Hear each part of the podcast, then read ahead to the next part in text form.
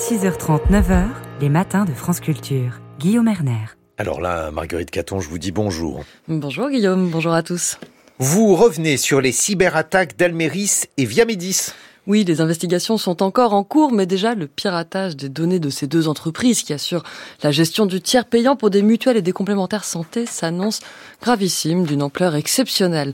33 millions de personnes sont possiblement concernées. Les malfaiteurs ont notamment fait main basse sur leur identité, assortie de leur numéro de sécurité sociale. Nicolas Arpagian va nous informer des risques. Bonjour monsieur. Bonjour. Vous êtes vice-président du cabinet Headmind Partners, spécialisé dans l'analyse du risque numérique. Vous avez écrit La cybersécurité au PUF.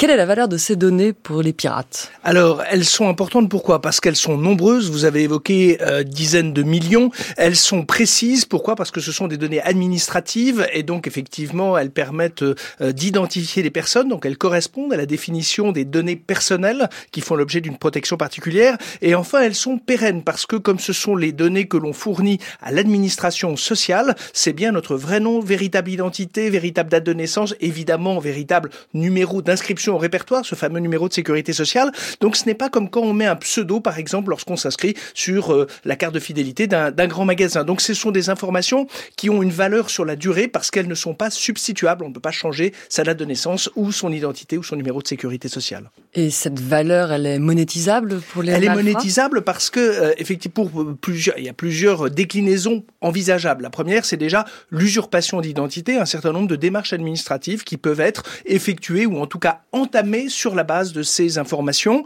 Euh, deuxièmement, c'est le fait surtout que l'on peut vous adresser des messages qui auront la saveur de la vérité en quelque sorte, de du sérieux. Pourquoi? Parce que quand je vous écris, euh, j'écris à, Guillaume Erner en lui donnant euh, Monsieur Erner euh, avec en en-tête son vrai numéro d'inscription au répertoire, son numéro de sécurité sociale, il sera d'autant plus enclin à avoir confiance dans la suite du message. Et donc, si je lui demande de valider une procédure, de donner des identifiants, éventuellement de fournir des, des éléments de paiement parce qu'il y a un complément à verser sur sa dernière visite chez le médecin, il pourra, en tout cas, envisager de le faire. Et donc, ça c'est de nature à augmenter l'efficacité d'activités, ce qu'on appelle l'hameçonnage, le phishing, qui est un des modes opératoires les plus industrialisés euh, par, la, par les cybercriminels. Et dès lors qu'on a une base aussi conséquente, ça se prête à ce type d'action à grande échelle. Donc concrètement, l'avenir de ces données là, c'est de se retrouver sur des plateformes de marché noir, euh, de revente, de, revente, et également de croisement peut-être avec d'autres bases, puisque euh, c'est l'avantage des données dites normées, c'est-à-dire qu'elles sont propres dans des fichiers euh, euh, avec une nomenclature. Bah, c'est qu'éventuellement on va voir si est-ce qu'il n'y a pas d'autres sources d'informations concernant cette même personne qui aurait fuité chez d'autres gestionnaires massifs de données, et donc pour essayer d'enrichir ainsi la base des informations concernant ces individus précisément nommés.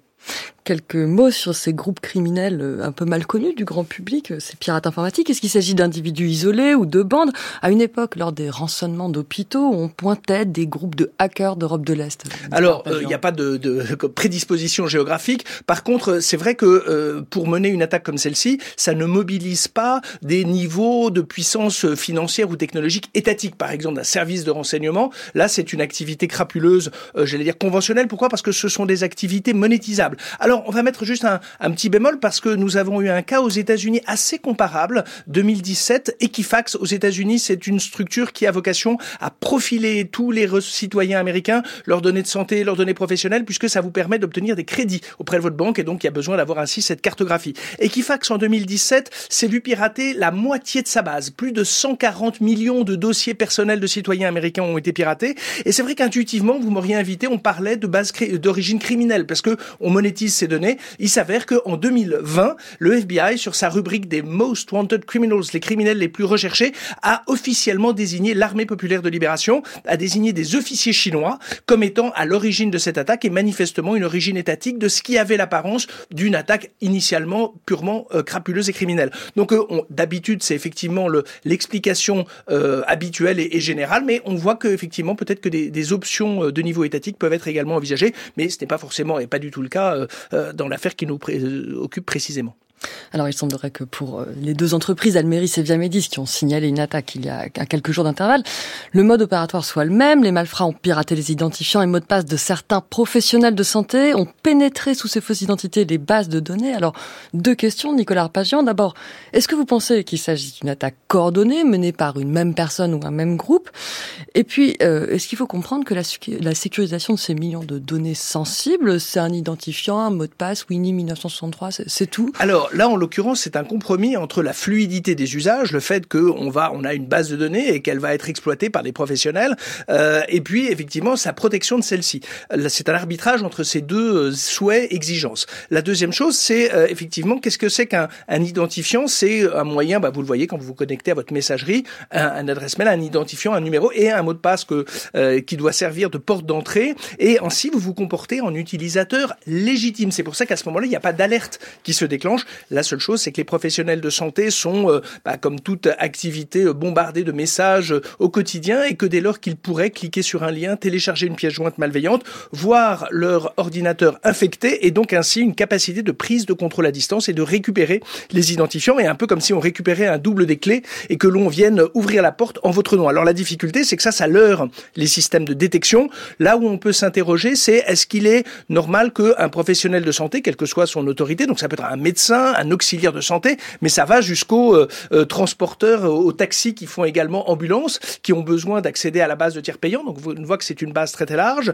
Euh, est-ce qu'il est souhaitable de le voir accéder à l'intégralité de la base et donc effectivement ainsi de pouvoir potentiellement être infecté de, à grande échelle? Et deuxième chose, c'est que quand même s'interroger sur les moyens de détection mis en œuvre pour euh, voir quand quelqu'un commence à télécharger, pour faire simple, alors c'est des termes un peu plus techniques, mais c'est la même chose, récupérer, capter, aspirer cette base de données, qu'il n'y ait pas de système d'alerte. Par exemple, dans les banques, euh, il y a ce type de signalement. Si quelqu'un commençait à télécharger un volume certain de données, ça déclenche une alerte, et donc parce que ce n'est pas un comportement habituel de la part des, des, utilisateurs, des exploitants de ce système. Oui, donc là, il pourrait peut-être y avoir une, une faille de sécurité. L'enquête de la CNIL le dira, mais ce qu'on comprend, c'est qu'étant donné le nombre d'utilisateurs, je crois qu'Almeris revendiquait 230 000 professionnels de santé fille, donc c'est énorme. En fait, la cyberattaque, elle est presque inévitable dans ce cas-là. Alors, évidemment, la question est désormais de se mettre en posture de, euh, faute de pouvoir l'empêcher, d'en réduire les effets. Donc ça, on a des règles assez, alors en tout cas, des, des dispositions assez, assez claires. La première chose, c'est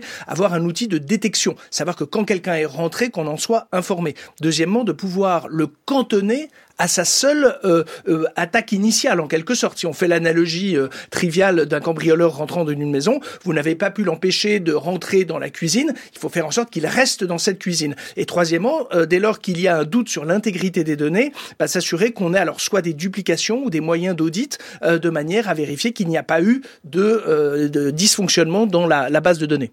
Je vous remercie beaucoup Nicolas Arpagian de toutes ces explications. Je rappelle que vous êtes vice-président du cabinet Mind Partners et vous avez écrit la cyber sécurité au PUF. Merci.